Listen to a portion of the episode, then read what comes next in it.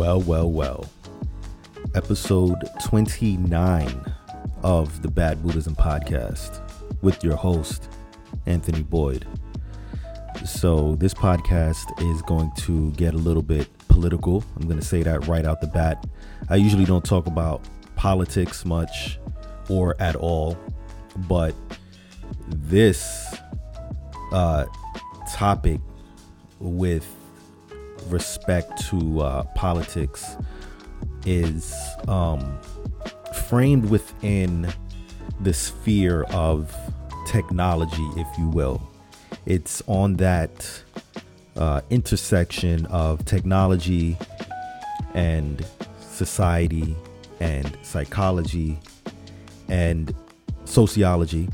and those are my favorite topics to talk about and uh, philosophy, of course.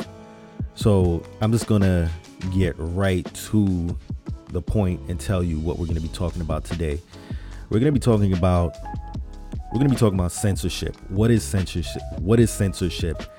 And of course, I'm gonna give uh, my uh, opinion on it, my perspective on it, and I'm also going to try to give, I guess, like a balanced, nuanced approach to it, or a balanced, nuance, the best balanced, nuanced approach that I can uh, produce, because I find this to be very interesting. Like, this is something that I've been thinking about for the past five years, and I've probably spoken about it on my podcast before, on this podcast before, and in, in many like I guess bits and pieces because this podcast is sort of like a stream of consciousness of my intellectual and philosophical development. So there's a little bit of of a lot of different topics um, that get kind of like salted throughout the seasons,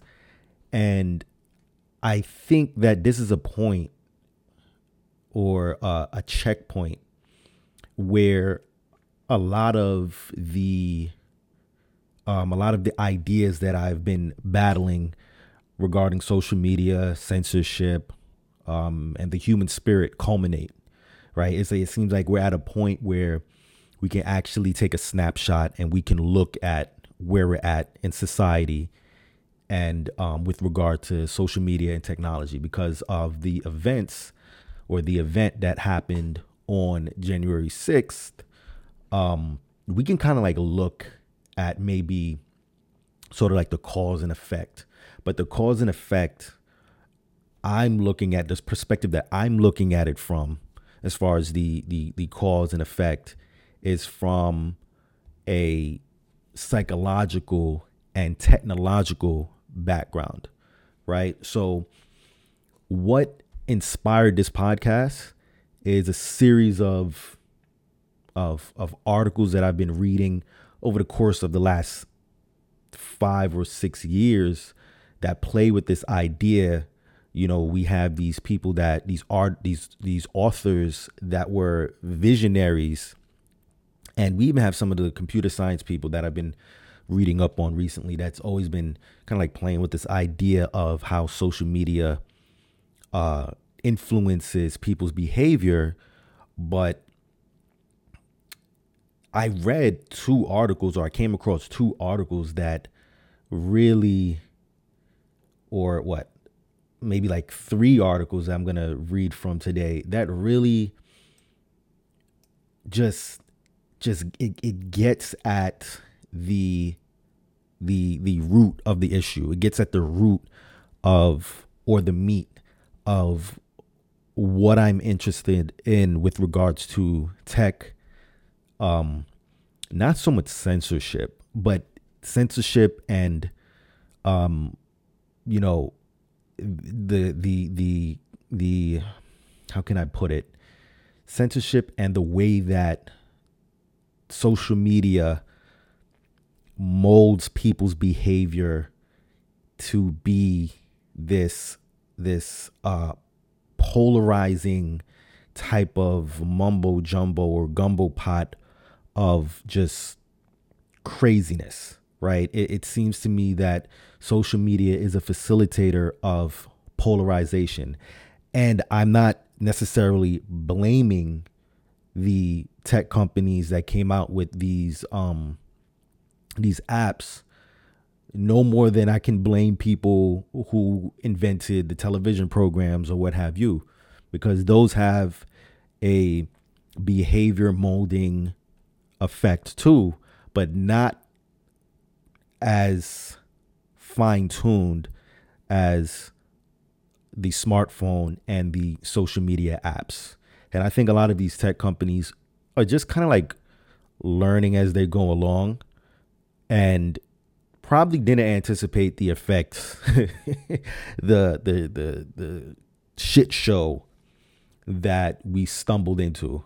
I'm just to give the tech people uh benefit of the doubt because technology is an extension of humanity humanity technology is an extension of the human spirit, specifically the algorithms that these platforms are built on, right? So I know that it sounds kind of whack to say, you know, I'm going to give the tech companies the benefit of the doubt and assume that they didn't know that the outcome would be of this magnitude. because again, humans we're you know we're we're boobs you know for the most part we're we're clumsy and we're imperfect and that shows up in the tech and the things that we create. Anything that we create you can see imperfection. You know you're seeing all of these data breaches now. You're seeing you know just look at a lot of the systems that we have in place. Very very clumsy very imperfect. And technology is definitely one of those things, you know? So we're going to start with this article from Time, right? The title is Big Tech's Crackdown on Donald Trump and Parler Won't Fix the Real Problem with Social Media. Now, you know that title, the people that know me that's listening to this, know that title is a title that would definitely grasp my attention. You have big tech and you have Donald Trump and you have social media all in the same thing. Like those are just those are just gonna pull me in, right? That's a that's not even a clickbaity title. Like that is the perfect title for what this article talks about. And I'm gonna link the article in the description of this podcast so you can read it if you're interested in it. Right? So the article opens up and says if democracy is a river or a forest or a pristine meadow, then social media platforms are a factory spewing toxic pollutants into it. Even if you block the effluent, the pollution that has already escaped won't just go away. It needs to be cleaned up. Hmm. And this article is written by, uh, I believe it's Billy Perigo, right? This is um that that's a powerful opening line, right? And it continues and it says, that's the analogy used by Whitney Phillips, one of the world's leading experts on the rise of the far right online. Twitter and Facebook's ban of President Trump last week and the deplatforming of the right wing social network Parler by Apple, Google, and Amazon on Monday are crucial first steps in stemming the flow of pollution, says Phillips, who is an assistant professor at the Syracuse University Department of Communication and Rhetorical Studies but more is still spilling out. And that's before you even get to the question of how to clean up what's already escaped. So you can guess that I I was definitely inspired by the, you know, opening paragraphs of this article, right? Uh, with the name of this podcast being the nuclear waste of the human soul or the nuclear waste of the human spirit, right? the way that she describes uh, behavior from, uh, I guess the the the right wing people is akin to nuclear waste, but This is where the nuance comes in. I think that it's on all across the spectrum, right? You can go left, you can go right, and you can see the same behaviors on both sides. This is what I was talking about with regards to how polarizing social media has made people. Now, to be fair, the TV the, the, the TV did the same thing to an extent, but it wasn't quite as fine tuned, or it isn't quite as fine tuned as social media. Right? But I guess it's more interesting when you take a hard stance and say it's just one side, right? It's just one it's just one side doing all of it, right?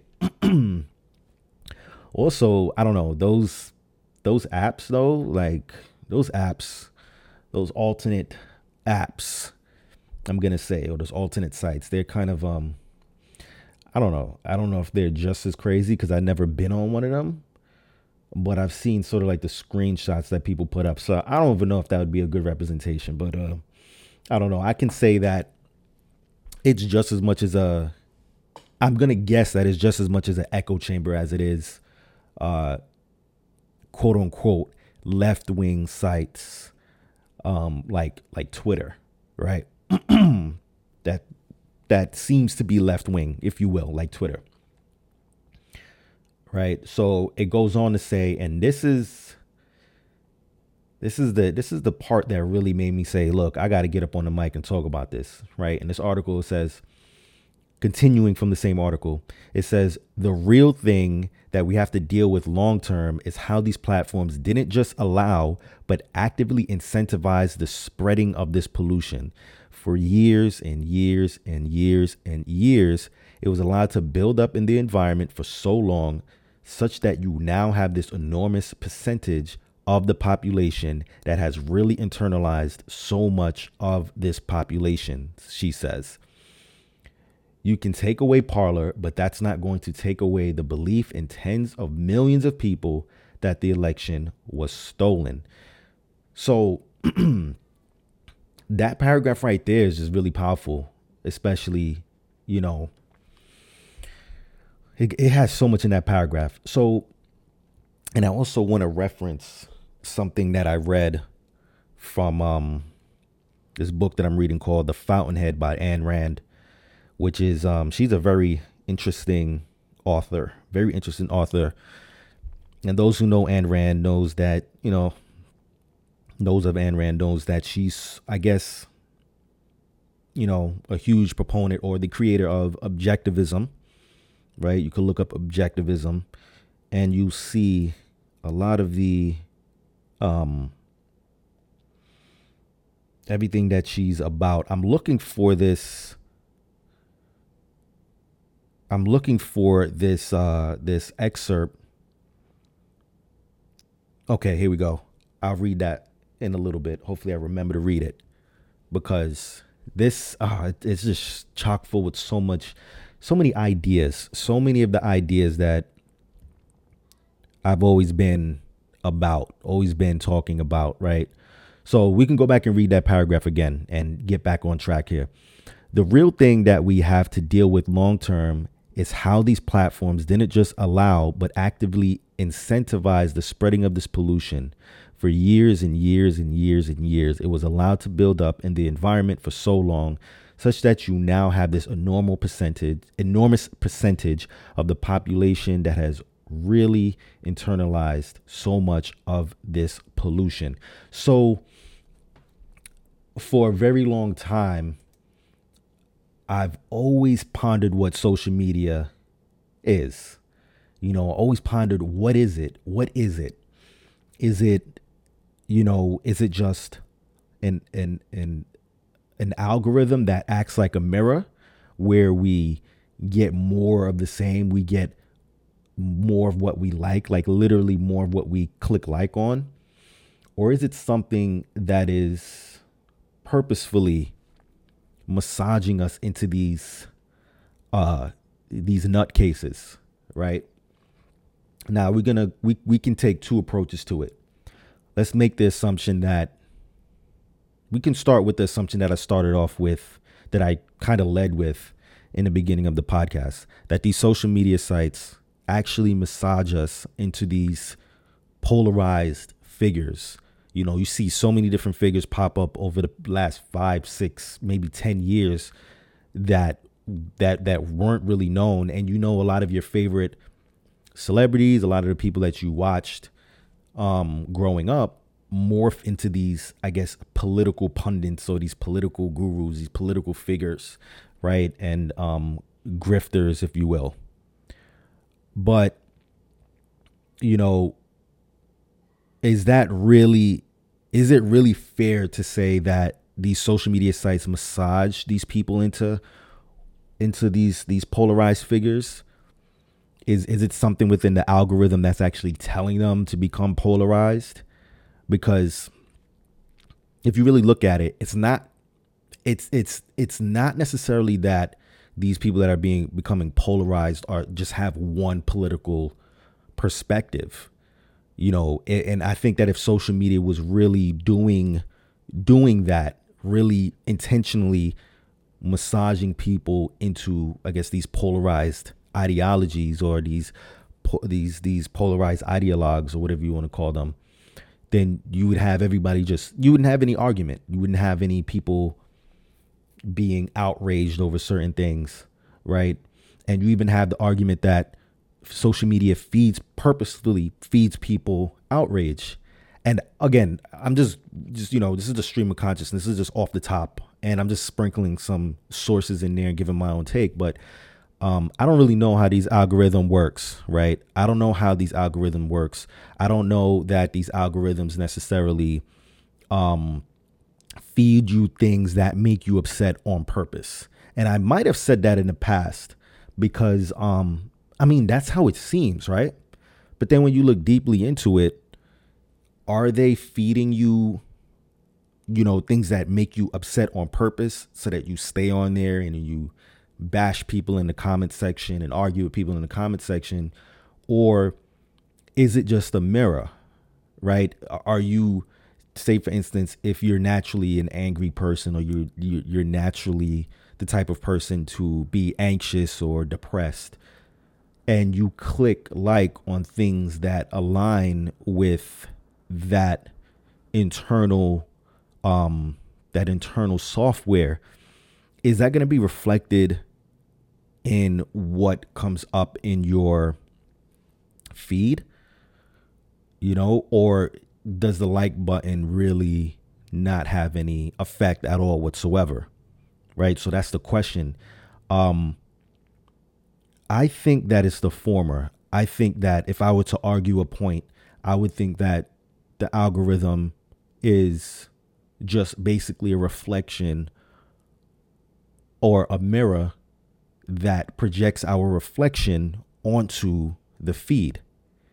And you just pretty much scroll your way into therapy because you're just pretty much you're just pretty much projecting or ejecting the worst parts of you, which is the pollutants, which is the pollution that uh, I believe Whitney Phillips is talking about, right? You're just pretty much projecting all of that pollution out, whether you're right wing, whether you're left wing. I think that, and this is my personal opinion, I think that we're just projecting, you know, who we are, right? And it goes back to what I was saying about how technology, uh, it, it's a function of who we are as humans right? It, it can be even if, if you even look, I'm looking around at my desk, my monitors, and you know my mic stand, my lamp, all of that stuff is all suited to fit. It's all suited to fit the human form, right? This is called ergonomics, right? And you know that if you don't have a monitor at a certain height, if you're looking down at the monitor at a at a at a disadvantageous angle, you're gonna you're gonna hurt your neck. Or if you don't have one of those little keyboards, I just recently started using um, keyboards for for the desktop. If you don't have ergonomic keyboards, guess what? Your wrists are gonna start hurting. And I think that social media is much like that, or technology in general is much like that. If you don't use it properly, you're gonna hurt yourself. social media is just like that. if you don't use social media for its intended purposes, I guess you'll end up scrolling into uh into th- scrolling your way right into therapy. And I'm just, you know, I just had a thought, you know, how was social media intended to be used? I mean, I don't know. And this plays into what I'm going to talk about next with regard to censorship. But these social media platforms, they're they're businesses. You know, these are these are businesses. They they want to make money. So why would they show you things that you don't want? You we know that TV is horrible in the sense that ads are being shown to us that we we're being shown things that we don't want to see. And now we've gravitated to this uh uh this world where we have on demand viewing, right? Netflix, Hulu, and various other streaming services. We even have um YouTube, YouTube Premium, you know, where we can get rid of the ads altogether and we watch whatever we want to watch, but that algorithm is still in play. And I don't know if you ever noticed this on YouTube, but you know, you could be in your feed, whatever that thing is, your homepage on YouTube, and it shows you different different um videos and then it will ask you if the particular video is I guess relevant or what have you and you can choose uh, I guess you know different smiley faces to I guess coincide with whether it's informative, entertaining, or or or whatever. And that goes to say that you know that algorithm is at work. You know those those those those patents for those codes at work. And that's essentially what to me, my from my experience, social media wants. Social media wants social media wants you to stay on as long as you can, right? So that you can click one of those ads. Because here's some I hear people saying this a lot. If you're using something for free, then you're the product or something like that, right? And social media is, you know, is is is they're platforms that you know you can create whole businesses on social media if you use it correctly. I've seen it happen over the course of these these 10 years specifically within the industry that I um started paying attention to the most which is the fitness industry. I've seen people use the fitness industry or the or use fitness content to build fitness businesses like million dollar businesses like multi-million dollar businesses like real businesses that you can actually that you could actually feel and hear and touch right? Feel and touch is the same thing. But um feel see hear and touch, whatever the senses are, right? Um, so that, I think that social media is intended use to to to to you know build businesses or to sell to people, etc., etc. But even within the fitness industry, I noticed it's starting to get or started maybe a few years ago. A lot of my fitness uh, favorite fitness uh, personalities, public figures, got extremely political over these past four years, you know, which is quite interesting. And it relates back to that whole pollution analogy, you know, the pollution that that that escaped into the rest of the world or what have you. You know, it used to be that people in the fitness industry were just strictly talking about health and fitness. But it got extremely political and extremely polarizing. And is that a reflection of the algorithm as well? You know did did the algorithm start or did these these fitness industries these uh social media sites start putting political content into the uh the feeds like here and there and then just kind of gets people to click on it and get all engaged in it and keep them on there longer? I don't honestly i don't know. You know i'm not a coder i'm not a developer none of that stuff so i can't really speak on that but it seems to me that people have gotten increasingly more political over the past four years even myself but I always said that um you know at the age that I'm at now uh, uh, at the age that I am at right now that is something that I should be caring about. I should be caring about politics. I should be caring about that type of stuff because you know supposedly politics affect me you know, and my peers a lot more than we want to believe. And we need to pay attention to these things and we need to know how to vote. We need to know which way to vote, et cetera, et cetera.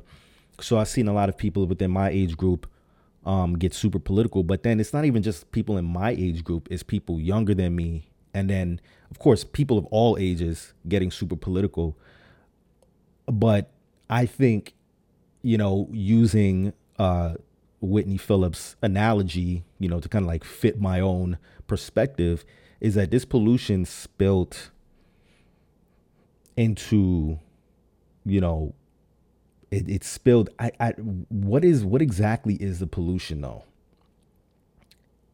I think the pollution again is the worst parts of us, which is our shadow, right? I talk about the shadow a lot, you know, in Jungian psychology. There's there's an archetype called the shadow. And I talk about it a lot in a lot of my pieces, a lot of my podcasts and stuff like that. And I think that social media had a way of amplifying the shadow and projecting it into the feed.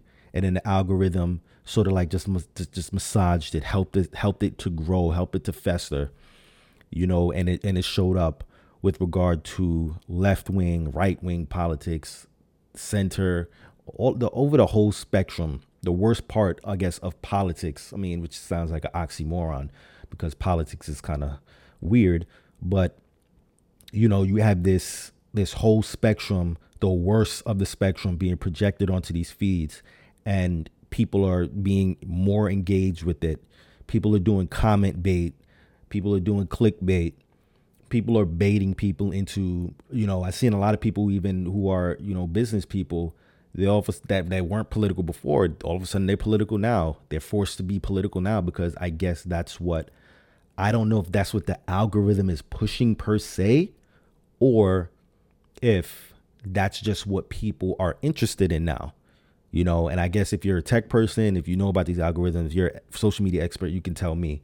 Um i just basically i'm commenting on what i see. So I wouldn't just blame or just say that it's just right wing people that are radical and crazy and you know I'm talking about extreme right. I don't think that they're the ones that are just up in arms because to be fair, to be fair, and and this is the beef that I have with a lot of left wing people. Left wing people are crazy too. You know, you got the crazy left wing nuts too. You know, and they have their own levels of of crazy that's like and I'm using crazy as a um as a as a another term for toxic. Let's use toxic cuz I don't want to use crazy too much. Um toxic.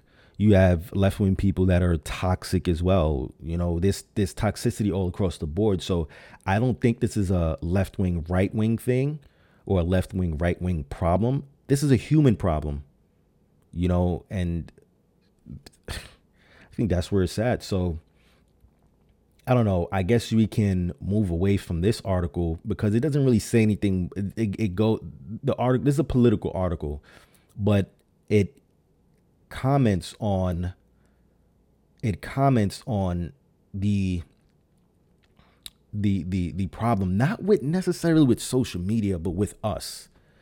You know as i'm talking more about this i see that you know, and I think that was the main idea anyway, that the problem is is is with us, you know, we're just a very interesting species, you know, where we just we're just super toxic and we seem to have this negativity bias that you know allows us to fixate on the negative, allows us to fixate on the toxicity. We get a thrill, a sick thrill out of toxicity. Here, here, here's here's one that's really that really always bothered me people watching other people in the last moments of their life, people can't look away from that. People don't look away from that. And I think one of the good things that social media has done right is to label certain pieces of content, specifically sensitive content, as sensitive. You know, because I'm very, I don't know, I'm sensitive. I'm a very sensitive person.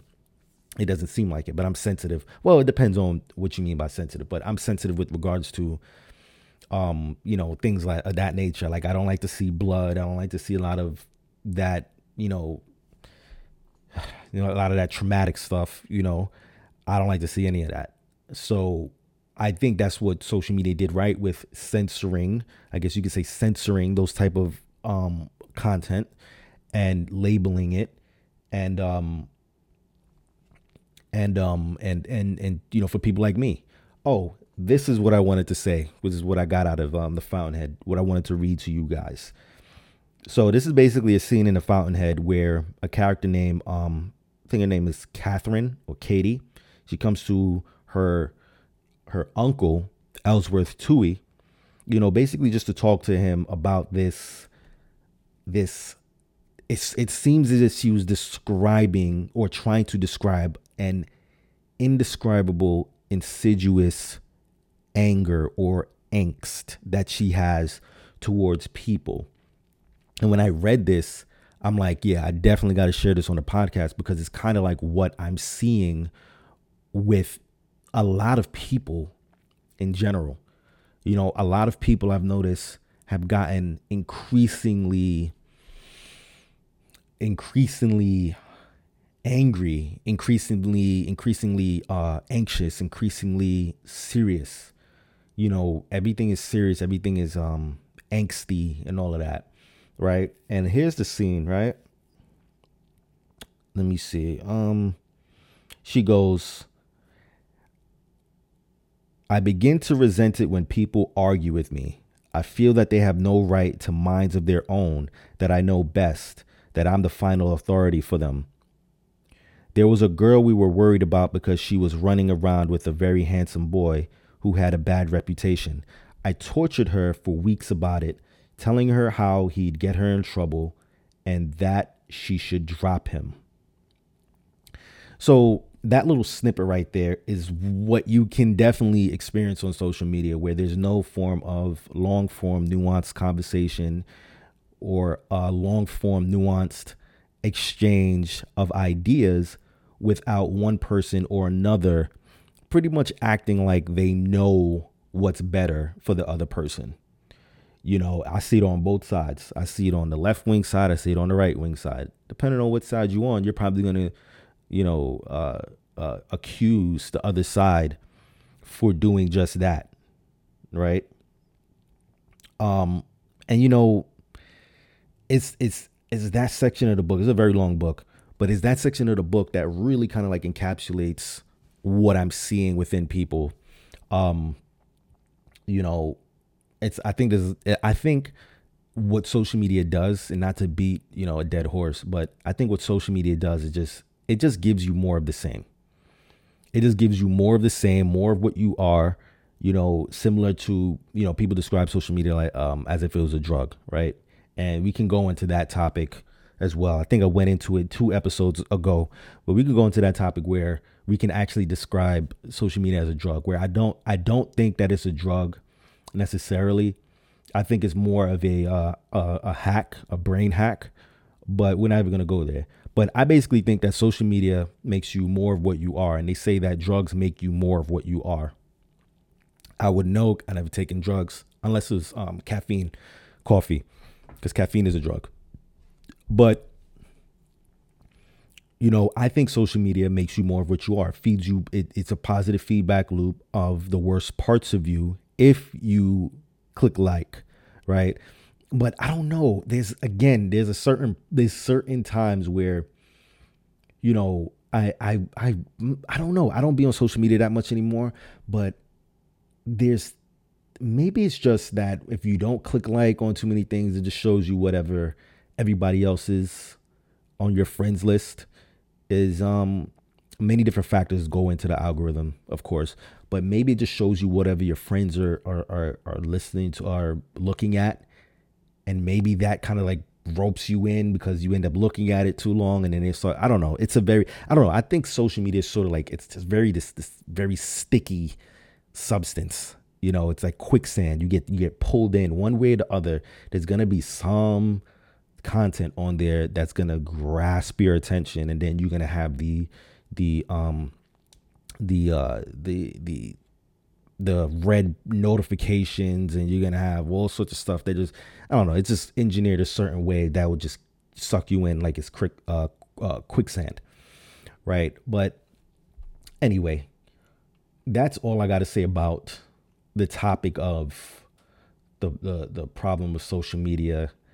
And um, it's basically, I guess that article is basically saying that you know it, it's it's it's social media's fault for cultivating these types of people, and then look what it led to. It it led to, you know, the events that happened on January sixth, right?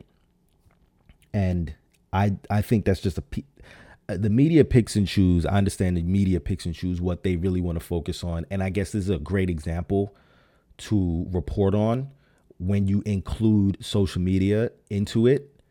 I think it's a dope way to kind of like view what happens when everybody's on these social media sites.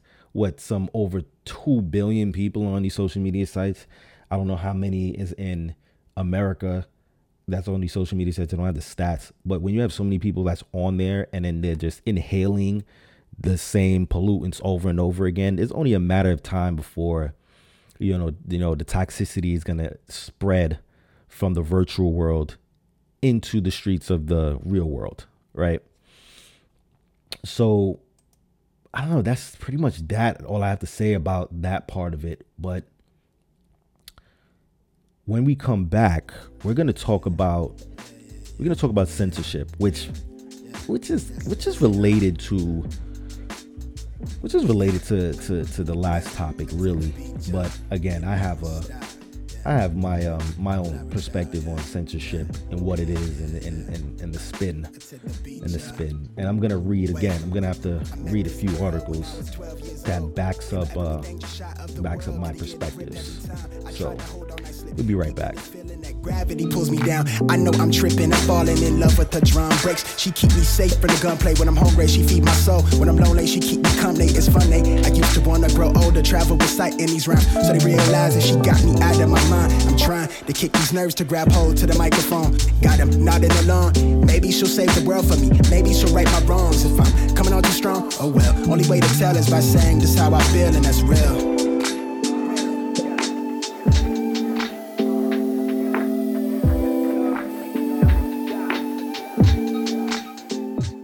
All right.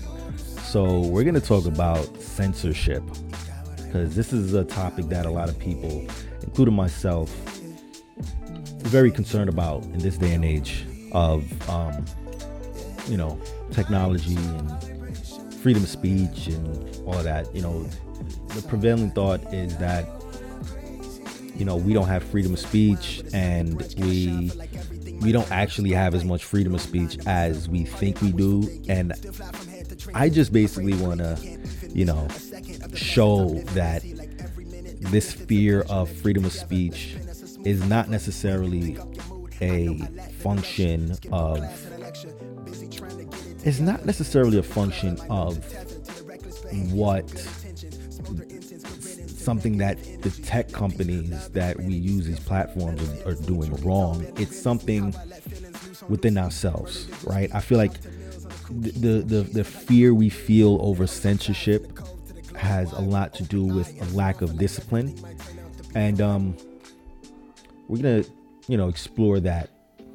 We're gonna explore that, but why do I think it's a lack of discipline? And you know what? Well, let's just let's just work our way let's just work our way through this. And hopefully, I remember to come back to why I think that it's a lack of discipline. So, you know, again, this is one of my favorite websites on the internet, danielmiessler.com, right? And I'm to link all of these articles in the description, right? But I was just I was just surfing this website, surfing the uh the the web and I came across this website, you know, and I found a lot of interesting stuff on it. And I've been, you know, following this website for maybe like two, three months now.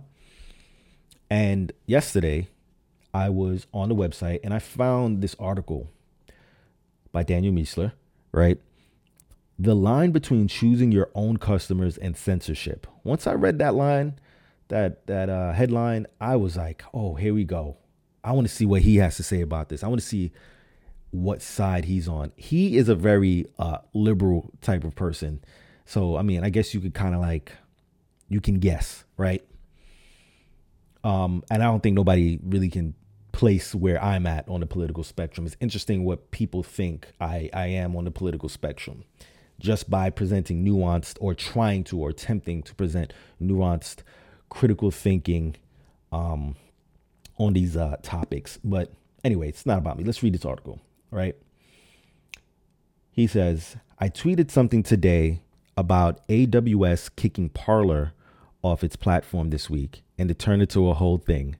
it sounds like um it sounds like situations I get into when I when I bring up, you know, some new bring some nuance to the conversations. People get mad at me, people get peeved and stuff like that, which is it which again goes back to the last segment where we talked about the pollution of humanity where you can't even really state your opinion without people getting pissed off and not even really, you know, disputing any of the things you say. They just get mad and they want to just stop talking to you. Right. And this is this goes perfectly in line with what people think that social media is doing as well. And I'm going to try to remember why I think that it's a lack of discipline on our part when it comes to, you know, you know, not caring or even looking at the, the broad spectrum of it, right? So I guess this is the tweet. AWS banning Parler from their platform is not censorship because there are countless other providers that will host them. Individual providers are not required to host anyone. It's their choice who to take on as a customer. They are not the government. Hmm. I love that. I love that. I actually love that. I actually love that because that brings a lot of objectivity to the conversation and it's also it's also using the same logic that I hear a lot of right-wing people use when they talk about the free market this, the free market that, right? And that the government shouldn't be able to intervene and all of that stuff in in, in the free market, right? You know, I hear a lot of uh, certain right-wing people or a specific right-wing person talk about um, you know, uh, uh, a, a certain right wing person basically said that companies have the right not to serve certain people. Companies have the right not to serve uh, a, a person of a um, a specific sexual orientation, which kind of like I don't know that that kind of like I don't know, it's kind of weird because that same person would say, yeah, that uh uh we're being censored on these these social media platforms. Like what? These social media platforms are businesses and they have a right to kick whoever off the platform that they want. I guess it's in the terms of service that we all never read, right? And the privacy acts, the privacy policies that we don't read. You know, we, we don't read enough. We need to read more, right?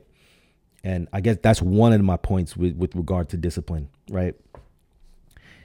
If you have a business and you don't want to serve a specific person, you don't have to serve that specific person, right? Okay. Right?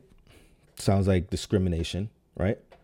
But if social media wants to kick you off of their platform because, you know, or whatever reason, don't they have that same right? right? Doesn't Twitter have a right to use their discretion and ban whoever they want to ban and suspend whoever they want to suspend, right? I don't know. I don't know, right? The the most important fact to remember in that tweet that Daniel Miessler tweeted out on January uh, 10th, 2021. I'm going to link the article anyway. They're not government.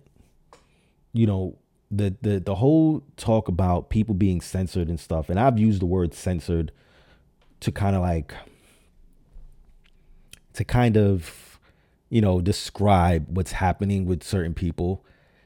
I've used that word, but I don't know if it's necessarily censorship because you can always just go somewhere else and and give your message. And I'm going to give the other side you know, or what I think is other side, some fair points for the other side in a second. But this is a this is this is one side that I'm just kind of like, hmm. I don't know, man. I don't know. This is this is this is kind of solid. Like, you know, it's kind of solid. I I if I was thinking if I was in these social media platform um, CEO shoes, what would I do? If I see certain content on there that's just like not okay, certain content that incites violence, because you can incite violence with your word, right? And it's funny that people, it's funny that people only think that um, it's funny that you know when it comes to like something like this people don't believe in influence. People don't think that there's a such thing as influence leadership etc so there's a reason why those words exist in the first place. You know there's a reason why there's something called um, spelling like you put a spell on somebody. Now that's more of a superstitious superstitious perspective on influence on influence excuse me but it is influence nonetheless. It, it's a form of of of leadership nonetheless right and you're it, it's it, it's it's going to say that words have capacity words have meaning right? We live in a world of words and numbers specifically words. We communicate with words. We talk to other people and we use language to get them to do what we want them to do. And we can use language in such a way that we can what some people call dog whistle or we can use subliminals and we can use um, what they call uh, uh, I forgot what it's called crop dusting I think that's what they call it. But we can use words in such a creative way to encode messages. Now the greatest thing about these encoded messages is that if you know how to read them you can read them. You can read between the lines as they say. But if you don't know how to read between the lines and you, you'll just take it at face value and you'll think that nothing is wrong with a specific 240 character um uh, you see nothing wrong with a specific 240 character tweet right? There's many things that you could do with language to get your message across without alerting the people that it's being deployed against right? You can use your language to to to um to convey points to your target audience without the the the the, the general population being aware of it or all the wiser for it, right?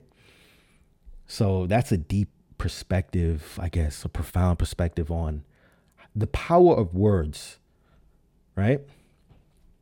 So let's continue on, right?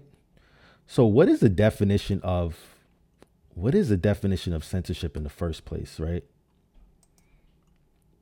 This is one that this is a this is a I'm trying to click into this thing. Uh open the image a new tab. Let me see. I'm not really a Windows guy. I'm using Windows right now. And this shit is really weird. If I can't really like pinch with my thumbs, then thumb and index finger, then it's just like I don't know how to use it. But anyway, let's open this up, right? So on Daniel Miessler's website, um, his friend who tweeted said, then you need to update Wikipedia's entry that disagrees with you. Cite your sources. Censorship. Censorship is the suppression of speech, public communication, or other information on the basis that such material is considered objective, objectionable, harmful, sensitive, or inconvenient. Censoring can be conducted by governments, um, private institutions, and other controlling bodies, right? Daniel Miessler said, I see your Wikipedia and raise you in Oxford. It's super clear from this definition that it is meant to come from an authority. Ooh, I like, I don't know, man. Maybe I'm biased because I like this guy. Um, here's his definition from Oxford the suppression or prohibition of any parts of books, films, news, etc., that are considered obscene, politically uh, unacceptable, or a threat to security. The regulation imposes censorship on all media as a blank. We have strict censorship laws. Okay, so again, I have to agree with with Daniel Miessler, right?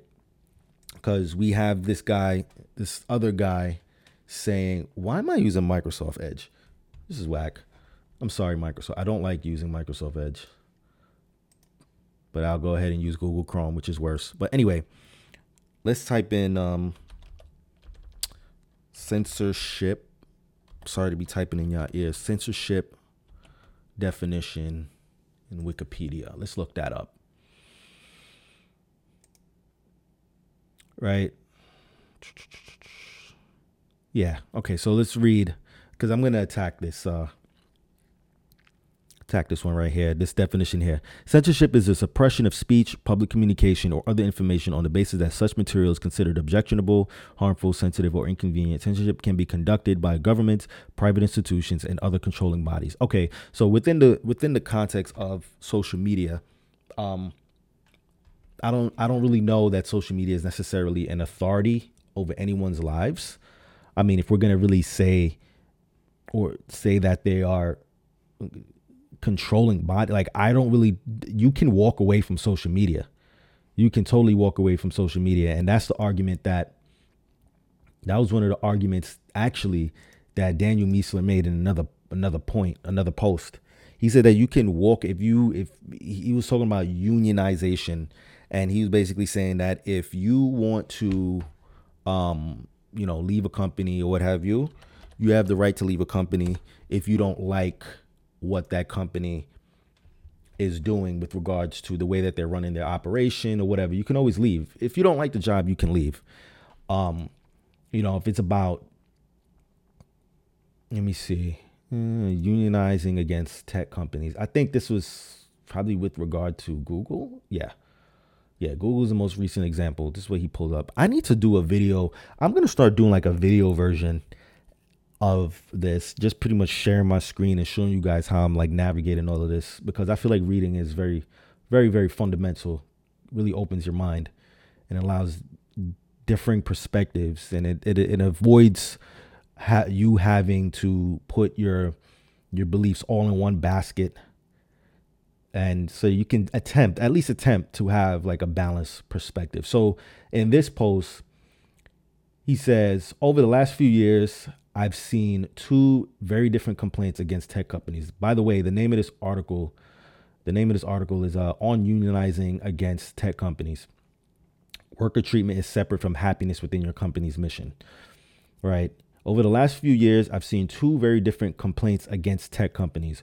Workers being treated poorly. So he goes on to say, I'm 100% in support of unionizing for this reason. Treating contractors like garbage, racism, sexism, other types of discrimination, poor working conditions, etc. These are all the types of issues that led to the creation of unions in the first place. So, absolutely, I'm with you. And me being a former shop steward or union rep, if you will, I 100% agree with that. There are many cases where I had to fight against things like uh, uh, treating contractors like garbage, racism, sexism, other types of discrimination, poor working conditions, all the things that he named there. I used to, I, I fought against those type of things for um for six six whole years, man, six whole years, and it gets really ugly when you know. I'm not even gonna go there. Um, second is um, the second complaint is unhappiness with what that company is working on. And he goes on to say, This one makes no sense. Most people weren't hired to pick what the company works on. And even if you were, you still need the rank to act autonomously or the gravitas to convince others to support you. Being a coder, a PM, or some random manager doesn't give you those abilities. See, that right there is what I'm saying with these you know, with social media and censorship, right? Some people view social media as if it's their job, which is fine, right? But if you view social media like it's your job, then you need to be, you know, uh, reading those terms of service, right? Those, those, those. You need to be reading all of those little fine print. You need to read that. If you really think that it's your job, and if it's a way for you to make money, and it's a way for you to make a living, then I think that you should just honestly, in my opinion, opinion, I think that you should play within those rules because it is not your business. It is not your business. Now, I get why a lot of people feel like it's censorship when they get booted off the site or something gets taken down or they get a YouTube strike or whatever it is. I I get it. It's it's it's almost a compulsive thing for everybody to be on these well-made platforms, these intentionally well-made platforms. It's it's designed that way, right? But this is where the discipline part comes in. You don't have to use these services. And somebody can correct me if I'm wrong. Again, I'm being, you know, super biased, you know, because I'm leaning to one side, but I, I I just look at it from if I was, and this is why I created my own website, and I have a that has an extent to which I can, you know, say whatever because, you know, there's that. But, you know, un, and and even with even with hosting your own website, you can host your own website on your own servers. It just takes it just takes discipline. It takes if you really, really, really, really, really want to really have yourself immune to censorship, what you're gonna have to do is you're gonna have to build your own web servers and stand up your own website on that and you can create all of your content within your own web servers within your servers. And it's not really that hard to do. It just takes time to do but it's not really that hard to do. And um, this is why we hire you know people like we use aws this is why we use um, you know, SiteGround. Is why we use Blue. Uh, I think it's Bluehost. This is why we use all these different hosting platforms to host our websites because we don't want to do it ourselves. And it's akin to the fact that we don't grow our own food anymore. we used to grow our own food, right? We've become more and more reliant on somebody else to provide a service for us. And that same attitude has definitely spilled into social media you know, we didn't take the time to do SEO work on our website and produce. There's, a lot of bloggers out there that still get a lot of traffic to their website, and they can say whatever, pretty much whatever they want to say, because either they they stood up their website on their own servers or they're paying a lot of money to host their platforms on whatever hosting platform. And in the early days, they used Google they build their website and their brands on top of Google. They created an email list. They did all of these things that pretty much shield them from um, the the the the commodification of attention by these social media websites, right? So once again, like you know, you can easily just walk away from these these these the private comp uh, these private institutions that you say is censoring you. You can just walk away. And that's what essentially to, to, to be fair that's what um that's what a lot of these right-wing people did. They went to websites like gab they went to websites like telegram they went to websites like parler you know.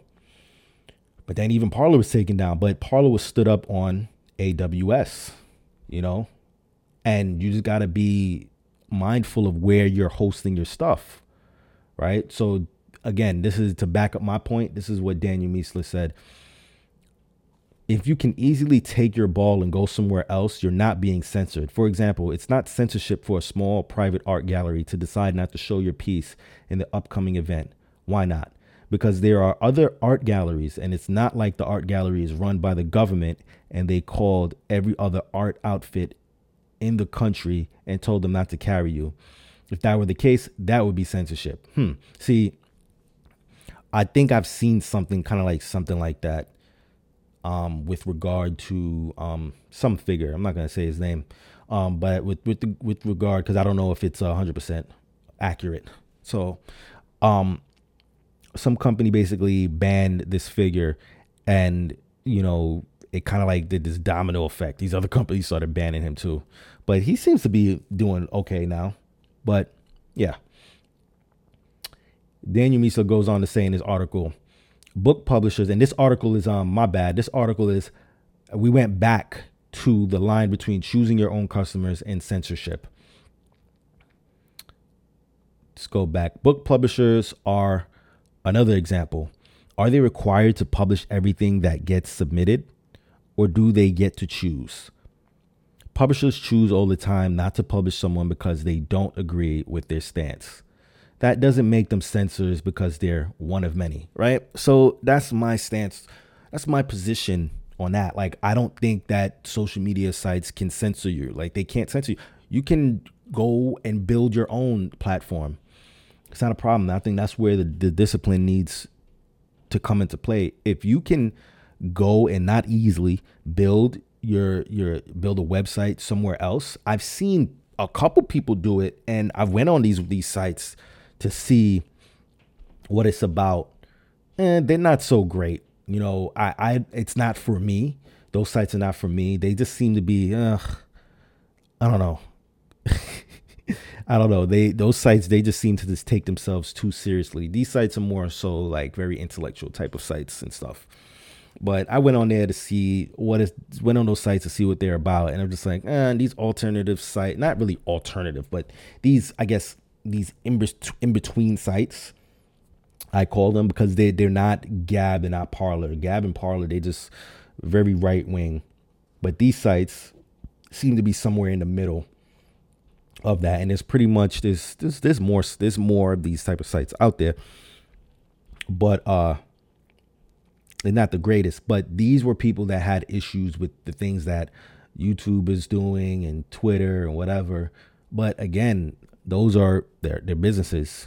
They're their own businesses. I remember running a lot of ads on Facebook and stuff like that, and I was, you know, doing really good with the ads. And then one day, try to run the ad after not running an ad for like maybe six months or something like that, or yes, about six months. Facebook changed their rules about their ad policy, you know, and one of my ads didn't get ran and I had to kind of like tweak it and change it up. But Facebook is well within their rights to change up their ad policy. They can change things. They're allowed to do that, you know? And, you know, it's just unfortunate that, you know, some people have messages that, you know, these companies don't want to serve. Now,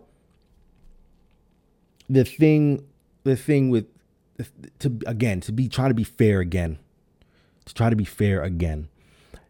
It is it is so hard not to go on these platforms because they're good. They, they're good. They're good at getting people onto these platforms and keeping them there. So you have to go where the the the potential for you to distribute your message successfully is the highest. Like if you have a message and you want to deliver it, I mean, why not go onto a site that has 2 billion users? Like, what? Of course you're going to go on there. You know, same thing with YouTube. Like, if you have a message, you got something you want to put out, why not go on you why not go on YouTube and put that message out there, right? But again, the problem comes down to when, you know, those companies say that your message is violating their TOS. You know? And I think the discipline again comes with you know, if you if your if your message is that important, yo, go go build it out. Go build that shit out, man. Go go go build a brand. Go build your brand on a website. Go build your brand on um go build your brand on a self-hosted platform where you have to really probably talk to the people to to, to kind of like I guess figure out what their policies are and make sure that what you're saying is not gonna get your ass booted. I mean, it's it's it's fucked up, but at the same time, it's like these are, and maybe my views might change later on. I don't use these. I don't necessarily use these platforms all crazy to, you know, make a living or anything like that.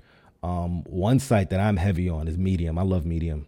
I love Medium, but um, hey, I don't know. Then again, Medium, people probably see Medium as a what they call it, a, a left wing mouthpiece or something like that.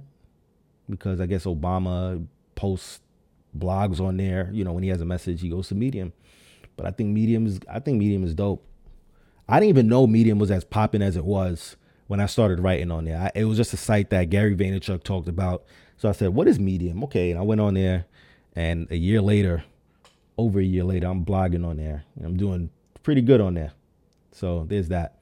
Haven't been writing as much as I want to on there, or period, because I've been so busy studying. But yeah, medium, medium. I like medium. Speaking of medium, here's this last article that I want to share with you.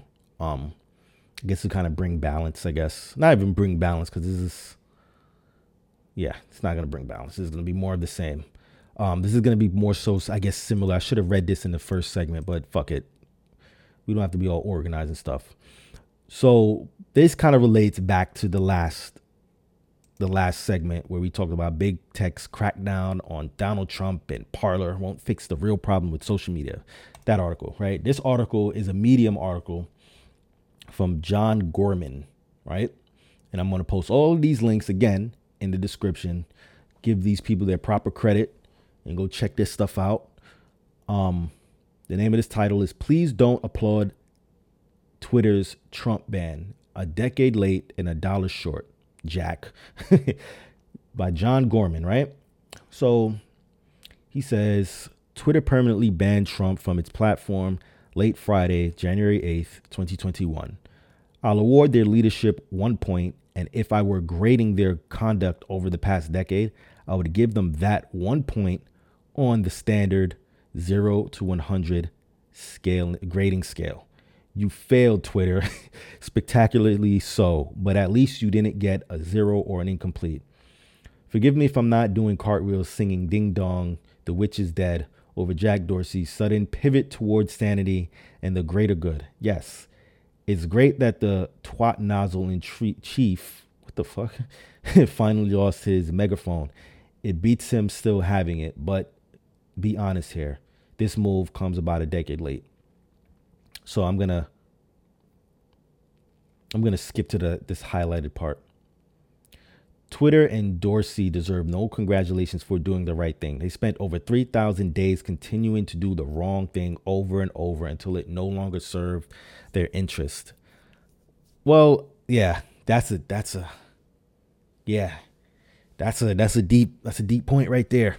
Right? So you can make this this this argument that and again, this is go this goes back to the first segment where I said that a lot of these sites may or may not keep you on the platform just by having some type of outrage porn on there that gets you to stay on there. Like you, you they post something is something someone posts something that's outrageous, and you know these sites shove it in your face because they know that you're gonna like it, and the next thing you know you're staying on it. And I think that's what Donald Trump that's that's his effect that um that's the effect he had on a lot of people who was on these sites, especially Twitter. Like a lot of my friends just couldn't keep Donald Trump's name out their mouth. Like everything was Trump's fault. Everything is Trump's fault. Everything is Trump, Trump, Trump, Trump, Trump. And I was just thinking to myself, damn, yo, like he really got these people on, you know, his his jock to the extent that these sites are pretty much using him for um you know i guess uh, uh attention i guess. But then again he he he he was still is the president of the united states right? Until uh what the end of the month. So i guess it would have been it would have been weird to kind of like ban the president off of twitter like how does that go? And that's what I'm saying. Like I give, I'm I lean to the side of giving these tech companies the benefit of the doubt because how do you how do you do who has dealt with that before? I don't know of anybody that's dealt with that. I think this is a new type of thing. You know, I don't know.